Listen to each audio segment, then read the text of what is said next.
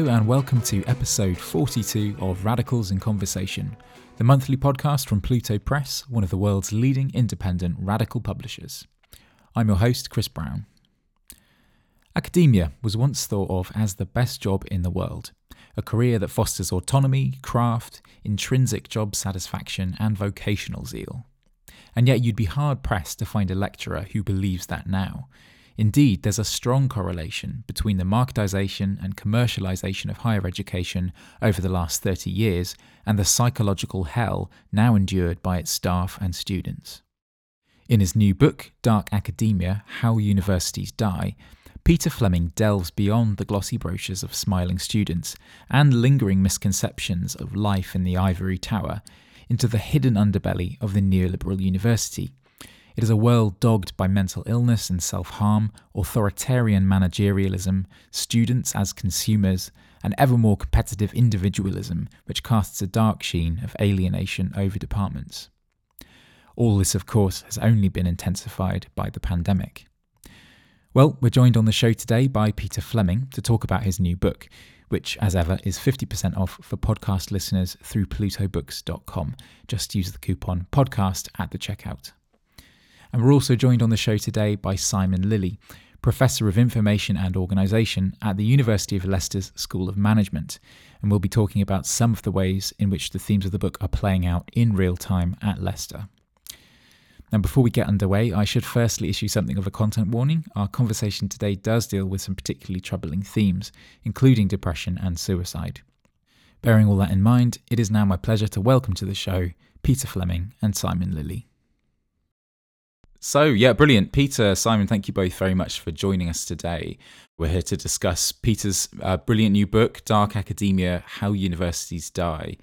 So just on that last point, the sub yeah, the subtitle of the book is How Universities Die. And people might assume, uh, given that this is being published now, uh, that this is in response to the events of the last 18 months. Uh, you know, COVID's obviously wrought havoc on everything, including higher education. But actually, Peter, you're talking about trends of marketization and commercialization that have been sort of 30 or more years in the making. And if neoliberalism is the cause of death, then you know at the same time it would be misleading to suggest that everything was sort of rosy in the past for universities. So could you start off by maybe just giving us a little bit of insight into you know when the modern university emerged and how it evolved over time, and then I guess speak a little bit to this current phase that we're in. Sure. So the modern university really emerged uh, towards the end of the 19th century and really took off with the US orientated model of mass education called the academic revolution and really kind of become a interesting conduit if you like for wider societal contradictions during the 1960s and 1970s it must be remembered that we don't want to romanticize the university it's always been a very elitist space mm. but during the mid to uh, late 20th century was democratized to a certain extent with uh, mass education being considered a norm. Things like the GI Bill in the United States were very important for that. The welfare state in the in the UK and other countries kind of mimicking that model become very important for wider discussion regarding what democracy means, what knowledge means, and so forth. But what happened at was a turning point in the early 1990s was the shift of turning this mass education into a mass industry. And I think that's when we see tuition fees creep in and then a whole set of transformations with the university as an institution being, I guess, hijacked by a managerial objective with the mandate from government policymakers to treat the institution as if it was a business, as if it was a business. Of course, most universities are publicly funded, and the private ones, particularly in the US, are treated are actually tax-free charities. But uh, the idea is to treat these organizations in the name of accountability, in the name of efficiency, and taxpayers' money well spent as if it was a business. And this is when you see the transformation of collegiality you see the transformation of academic cultures and the transformation of student cultures into this what I call the edu factory in the book uh, into a business, um, an institutionalized business with commercial agendas and commercial objectives and managerial hierarchies and the various kind of performance measurements and so forth that come along with that. So the book was actually written before the COVID 19 pandemic hit. And I remember when the pandemic really kind of t- took off, I was thinking, oh, wow, so this could change the face of higher education, but let's wait and see. And then by mid 2020, of course, the book was out of date, and I don't think I'd even submitted it to uh, mm-hmm. Pluto. It's the first time I've ever written a book that was out of date before I'd actually submitted the manuscript, which was a bit shocking. Mm. But what was even more shocking was that I didn't really have to change much to get it in sync with the uh, tumult, if you like, of what was happening in uh, universities as the managerial kind of clampdown reacted to the COVID 19, using the crisis as a way of kind of, I guess, um, enforcing and enacting draconian policies that were probably always in the background, but no, there was no good kind of cover story in which to implement these changes. And so, what I think has happened is that you know, and these are some of the more kind of, I guess, salient points in the book that the cracks and fissures were actually there before COVID 19 swept away some of the sureties of higher education. It's just brought out those cracks and fissures and really brought them into stark relief. And so we can see these tensions that were there beforehand, but now the kind of the drape, if you like, of collegiality and what university means have been swept away, and we're seeing the realities of what a institution driven purely by commercial interests and the edu factory logic, what we're seeing this uh, happening now is uh, this logic coming out of the shadows, and we're seeing it, the full force of it. So that's what the book is about. Mm, yeah, I mean, you've touched on a number of those uh, dark undercurrents, I think you, you, say in the book, resulting from this kind of trend of marketization. So the top-down management, uh, managerialism, sorry, you know, this kind of uh, authoritarian turn, um, the tyranny of metrics and KPIs and outputs. Mm-hmm. Uh, you look at student debts, sort of depression and suicide, sort of some pretty dark stuff in there. And it'd be definitely good to go into some of these in more depth. Um, but perhaps a, a, good starting place. One, one phrase that jumped out from the book at me was uh, as an employee, you might be on your own, but you certainly won't be left alone, which touches on a few of these themes. So could you sort of unpack a little bit what you what you meant by that?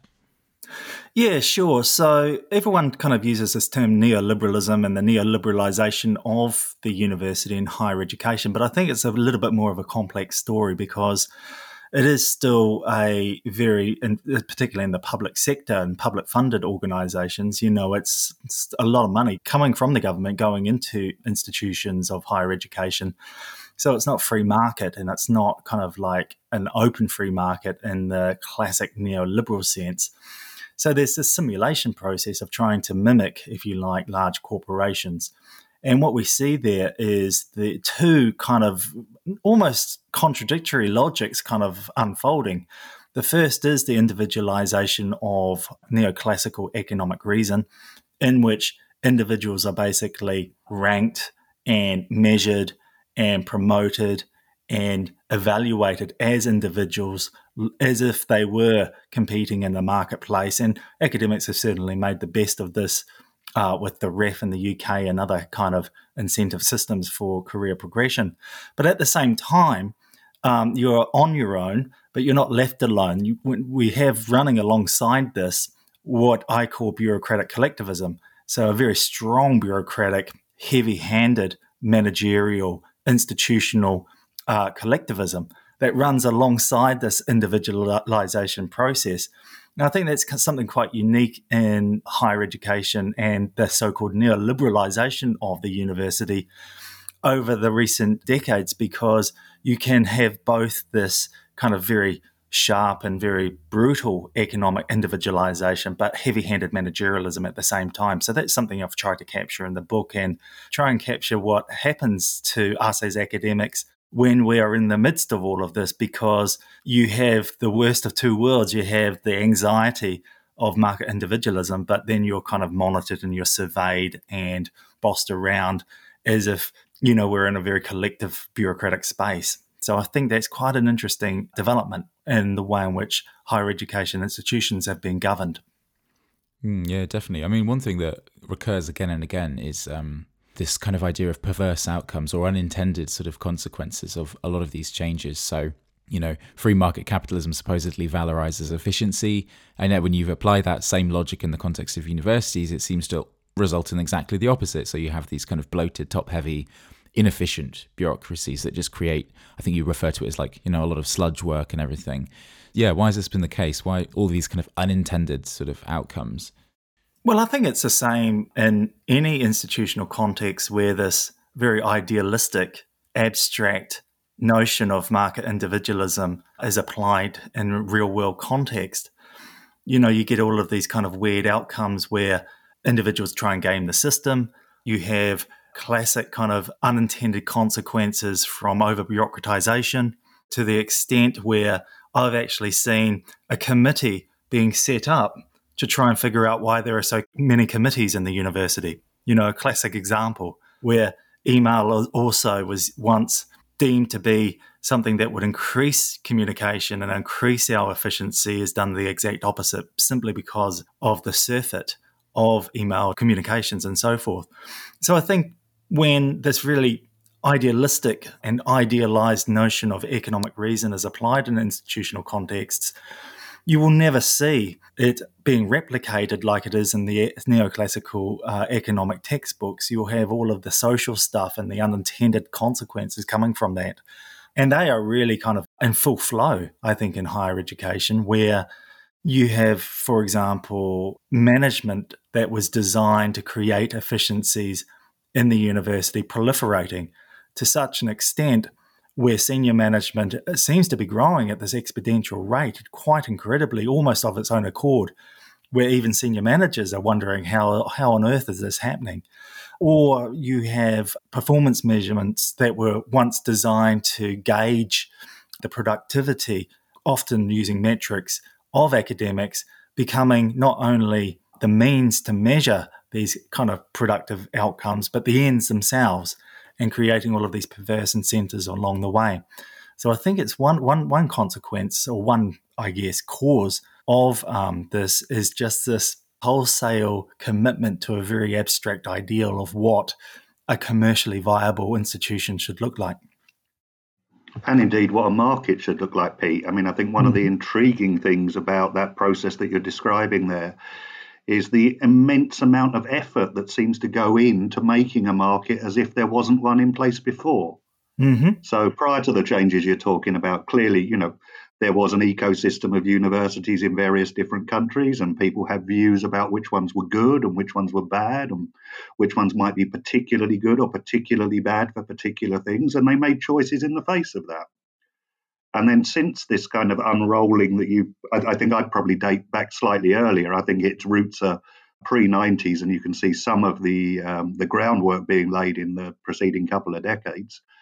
The immense amount of effort into trying to create market signals or n- new and weird and wonderful market signals. So, you know, research assessment exercises or excellence frameworks in the UK, bizarre employability statistics all these things that kind of render the consumer in the marketplace almost as a complete and utter idiot that they cannot discern the signals that the existing market is is is, is somehow emanating to enable them to make a, an informed choice, but rather the, the choice has to be articulated for them, painted by numbers, and placed before them as a kind of dashboard against which they would uh, they they could quickly and easily make exactly the right decision, as if there were no nuance to the world, as if there were nothing to choice.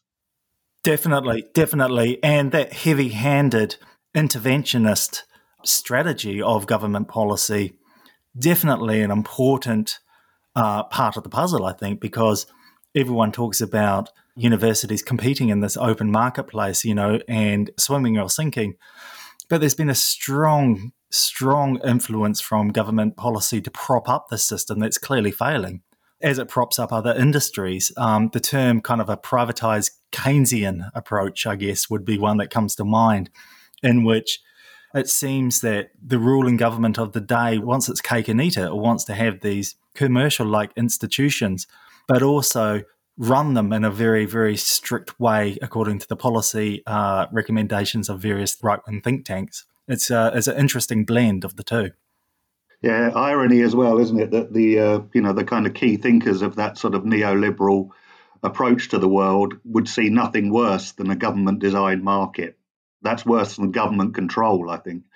yeah, no, exactly, exactly, and uh, and I think this is uh, this is kind of interesting in the way in which we use the term neoliberalism, you know, because it's quite misleading in some ways, in which this idea of the free individual competing simply on their own on a on an unregulated market. Um, higher education is very much not like that and the institutions that we've seen growing in higher education kind of reflect reflect this weird blend of heavy-handed state intervention and a very kind of, if you like, uh, in a very brutal sense, um, blended with this kind of ethos and ideology of commercialism. It's a fascinating blend.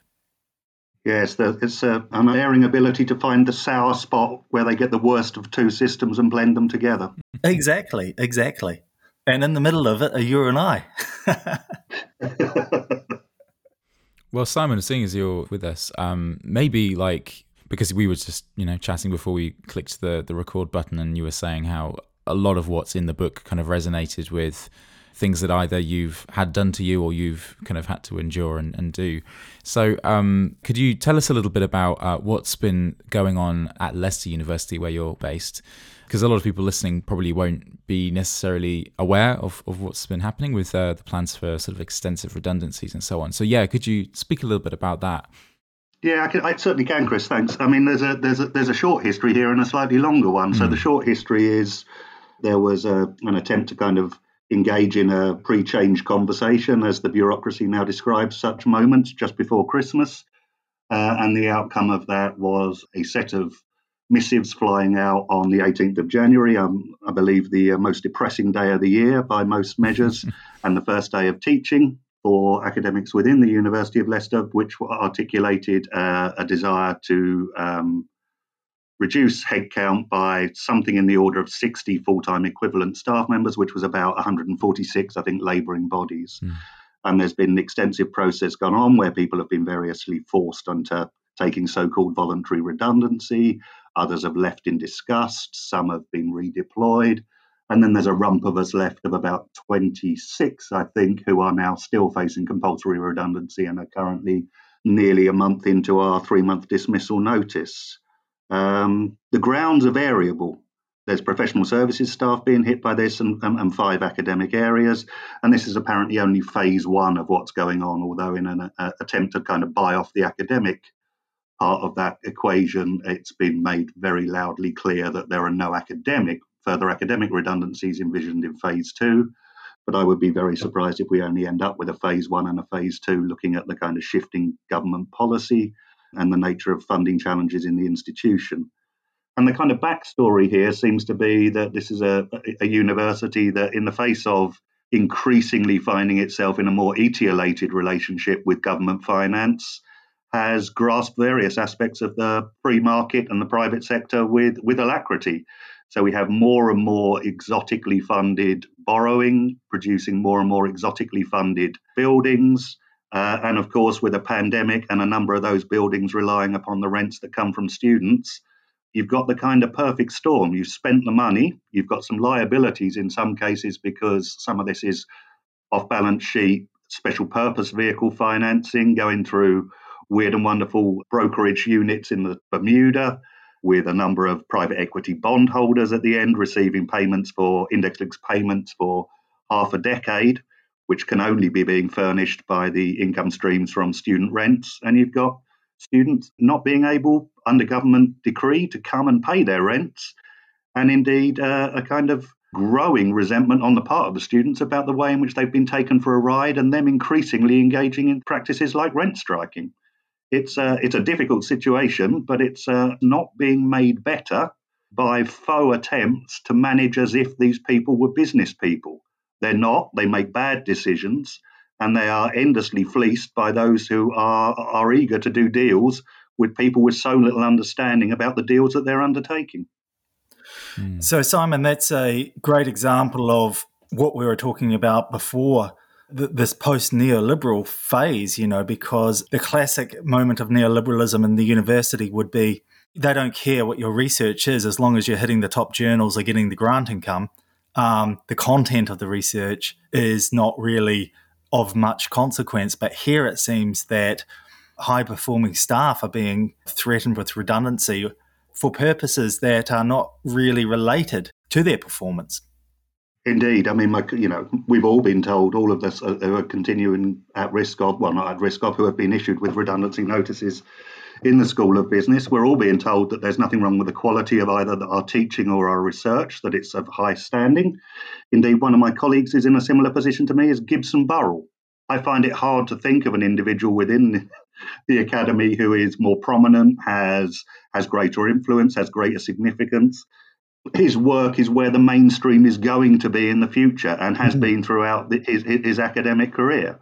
I mean, what we are told is that our research is of the wrong nature, that we our interests in political economy and critical management studies, as they've been deemed by the powers that be, are somehow not aligned with future school strategic priorities, despite the fact there is no school strategy published. So I find this one massively entertaining. I'm being sacked because of a lack of alignment with a strategy that nobody knows, that apparently doesn't exist and certainly hasn't been communicated.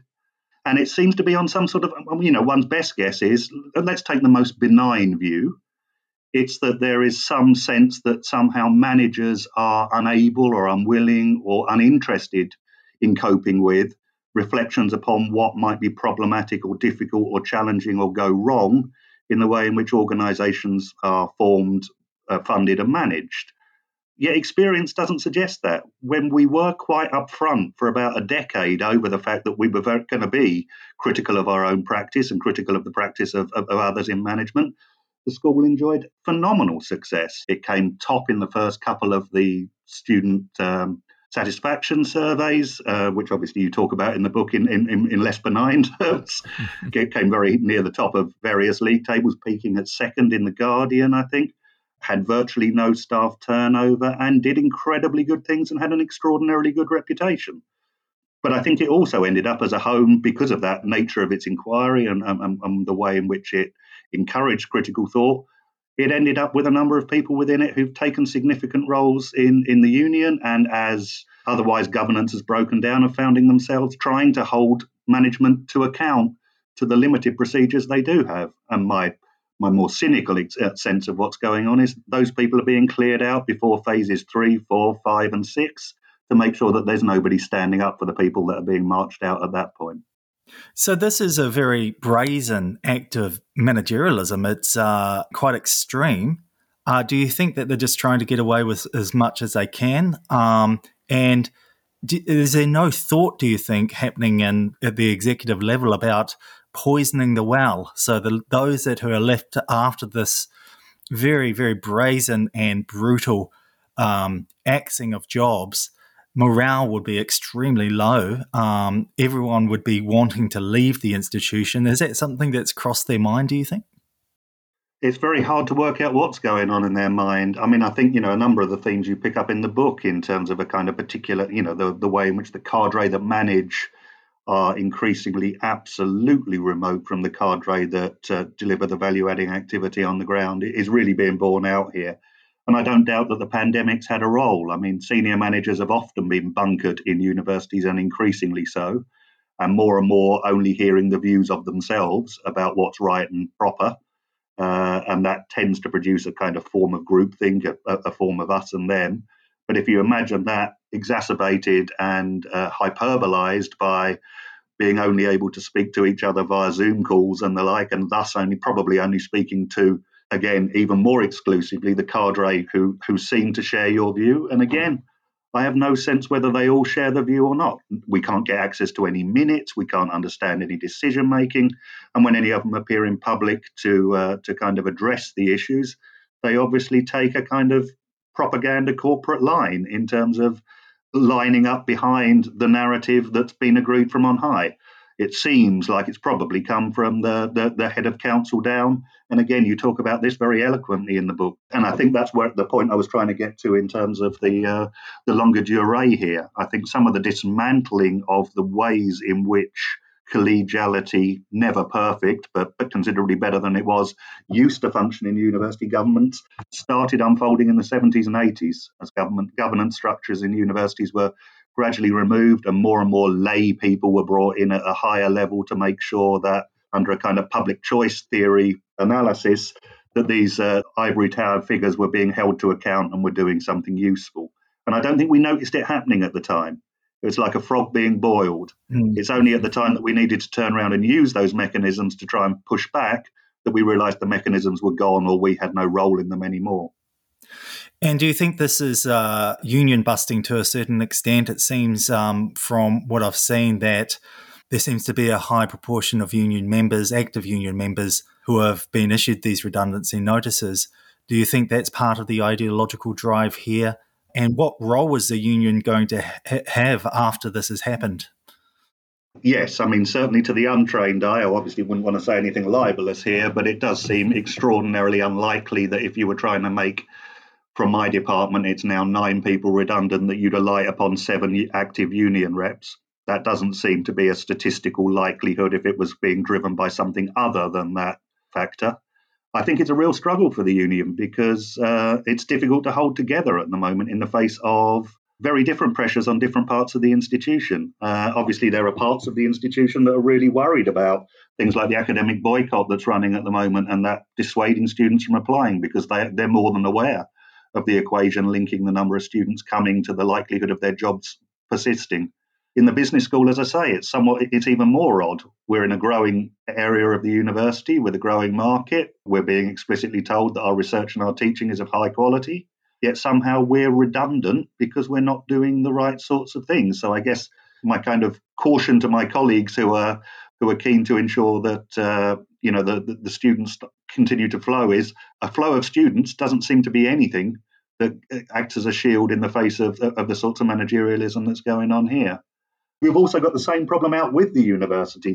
In the UK, at least, it's not at all clear who is holding the prime card in terms of regulating the way in which universities are governed and managed, nor indeed the extent to which they are somehow independent of shifting ideological whims on the parts of, uh, as you as you rightly point out, you know, right wing think tanks, governments, various interested bodies all want to get their oar in and try and suggest what universities should be for uh, and universities seems to have forgotten what they might be for themselves.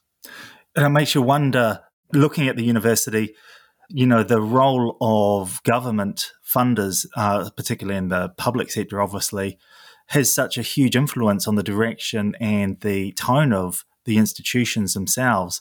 It makes you wonder how many vice chancellors and um, senior executives in, in, in the institutions are also worried about what's happening at the moment in terms of the higher education system. There seems to be a little bit of tension between the senior managers of many universities at the moment and the minister of universities in the government. So it's an interesting tension there as well. Yeah, and yeah, and it seems to be, you know, and I don't think this is any of this is UK specific. This is being played out in, you know, in slightly different variations uh, uh across, particularly the Anglo world. Uh, again, as you pick up I mean, I was a senior. I was a relatively senior manager in the university for about six years. I ran I ran the uh, School of Management as it then was for six years, yeah. and frequently people, you know, lots of us would share similar disquiet, uh, including you know with colleagues considerably more senior in the hierarchies as these hierarchies get further and further extended, but. It didn't seem to be something you could say publicly. It didn't seem to be something that had license to be shared more widely. And in effect, one found oneself attempting to navigate the impossible. Uh, I mean, I used to think of myself effectively as spending my days trying to put up an umbrella to stop shit landing on the people I was responsible for in order to give them a chance to actually engage in what they were employed to do. And again, you capture this beautifully in the book the perverse nature of what one spends one's time doing, all well intentioned. You know, I don't think, you know, I don't get any sense that either of us are sitting here thinking that there's a bunch of people retreating into a dark room to come up with what's the most evil plan to make life appalling for everybody else and break the institutions in which they work. But in concert, that's the outcome of their actions. Indeed, indeed.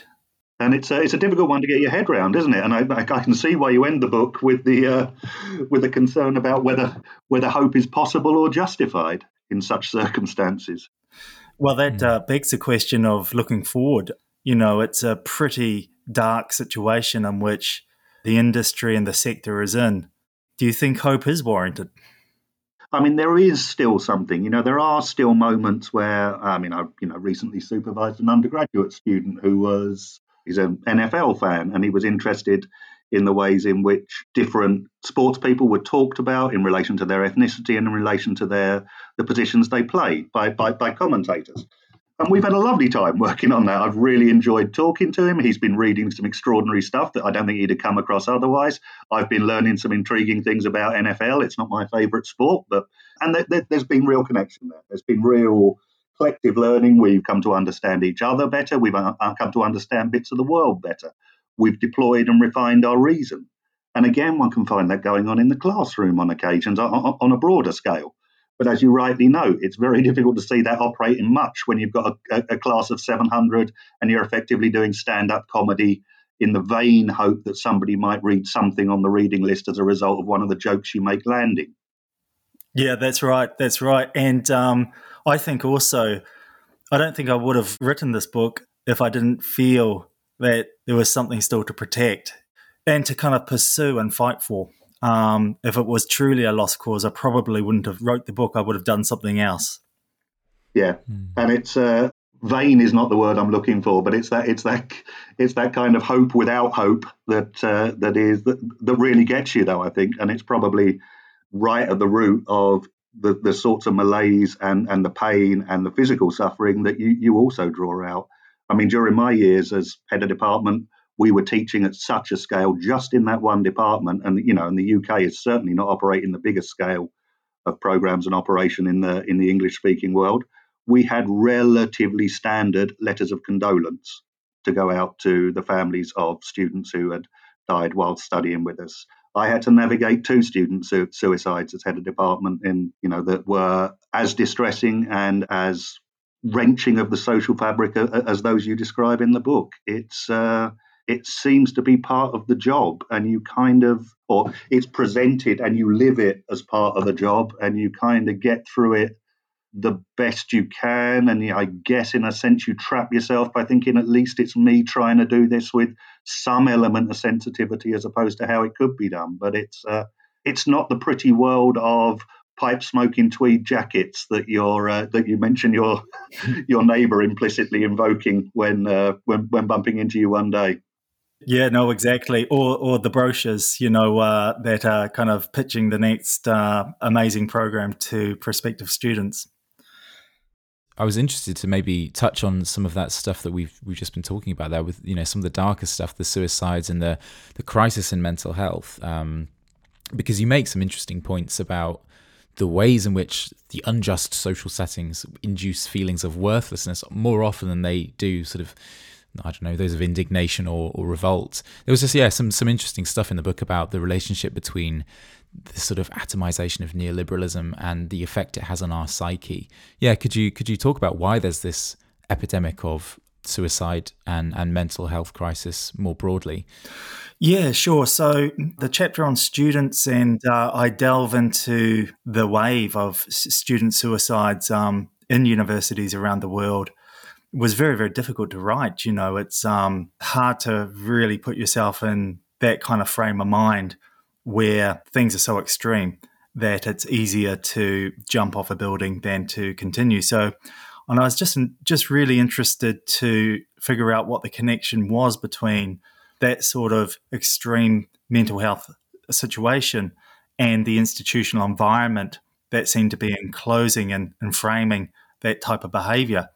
And for students and for academic staff alike, there's been a strong kind of, I guess, correlation, whether it's causation or not, it's always very, very difficult when it comes to these types of things, suicidal ideation and so forth. But uh, what we've seen universities morph into, you know, tend to tend to imply tend to imply certain types of psyches that are prone to these problems. You know, easily over overwork and stress, you know, comes to mind. But then you have the anxiety and the fear that are associated with performance metrics and the competitive ethos that's been actively nurtured in universities. And with students, this just pressure to perform, you know, this really, really strong pressure to perform and to equate your grade point average with the, the value of your personhood. And I think that uh, the chickens are coming home to roost with that institutional environment. You're going to have some very dark undercurrents um, emerging from that um, almost in, inevitably. So the argument that neoliberalism leads to mental health um, problems, depression, um, anxiety, and so forth tends to focus on that atomization that has been mentioned, that individualization. But I also wanted to look at not necessarily the loneliness and the lone individual, but also that bureaucratic collectivism, the influence that has as well. Not a lack of people, but um, too many people of the of the wrong type. I think I describe it in the book, and what that does to the mental health of faculty and to a certain extent students who I think probably have a different experience of the university compared to academics who are employed and who obviously are targeted by the regimes of manage, management and performance measurement. So that collective bureaucratization, I think, has a, a certain effect on individuals, particularly related to power relations and authoritarianism you know, authoritarianism has been shown in many, many organizations and many industries, not simply just uh, higher education, but it does have a belittling and disempowering effect on those who are at the lower end of any power relationship. And I think we're seeing that to a certain extent in universities as well. But I really wanted to point out that dark underbelly, that really dark side of the modern university. Because I think if you talk to people on the street, you know, the general public still have this image that Simon was talking about of the tweed jackets. You know, they have this image of university professors who have a very relaxed lifestyle, you know, and uh, have have time to contemplate. And that may still happen in the Ivy League colleges of the US and maybe Oxbridge, but probably not really happening there either. But if you look at the rest of the universities in the higher education system, boy, they are pressure cookers, and people are buckling under the pressure. And the dis- I mean the disjuncture between the imaginaries and the imaginaries that are sold and the experience of being there, particularly for certain individuals who find themselves in certain places, you know, or already struggling in, in, in other ways, is, is extreme. I mean, the, the mismatch between a kind of carefree student experience and ratcheting debt, and particularly if you're from a certain class fraction, the need to uh, the need to supplement even that debt with ongoing um, part-time work, increasingly not part-time, but uh, but but but, full-time in order to be able to manage the kind of free and easy finding yourself uh, notion of what what goes on as a student at university, as opposed to the fact you can't even find your lecture theatre and nobody knows who you are or what you're doing. I mean, one of the most tragic things I had to deal with as head when, when we did have, you know, significant issues with uh, student mental health, including people, you know, tragically taking their own lives, is that, you know, as soon as the investigation would start, you'd have a policeman contact you and say, could you put me in touch with the student's personal tutor? I'd like to know something more about their frame of mind. And you're left with, you know, you couldn't really say it, but the sense of, I very much doubt that the personal tutor would even know what who the person was, given the scale of operation they are they are trying to tend to, and indeed the likelihood that particularly somebody falling into a, a, a bad place in regard to mental health, they're very unlikely to be the person that's coming and knocking on your door. They're very unlikely to be the person sitting at the front in the small group seminar. They're probably not going to even be attending the 700 person lecture. Yeah, exactly. Exactly. Yeah, I, mean, I was at university coming up for 15 years ago now. But yeah, I met my personal tutor once, I think. I mean, could you say, either of you, a bit more about like what the workload is like for this growing pool of labour sort of at the bottom in universities, the, you know, people who are on these short term contracts, these sort of adjunct faculty and so on? Because some of the statistics in the book are sort of staggering about the expectations placed on most junior and indeed more senior uh, academics. Yeah, and I think the pandemic, the, the, the way in which Pete was talking about the pandemic is, is really instructive here. It was horrifying to witness the ways in which a kind of notion of core and peripheral workforce was brutally enacted from the second that the possibility of restricted cash flow around the uh, implications of the pandemic became clear. So, first of all, all discretionary spending was stopped. Then, uh, almost immediately after, There were no new contracts to be issued to those on fixed term or temporary contracts.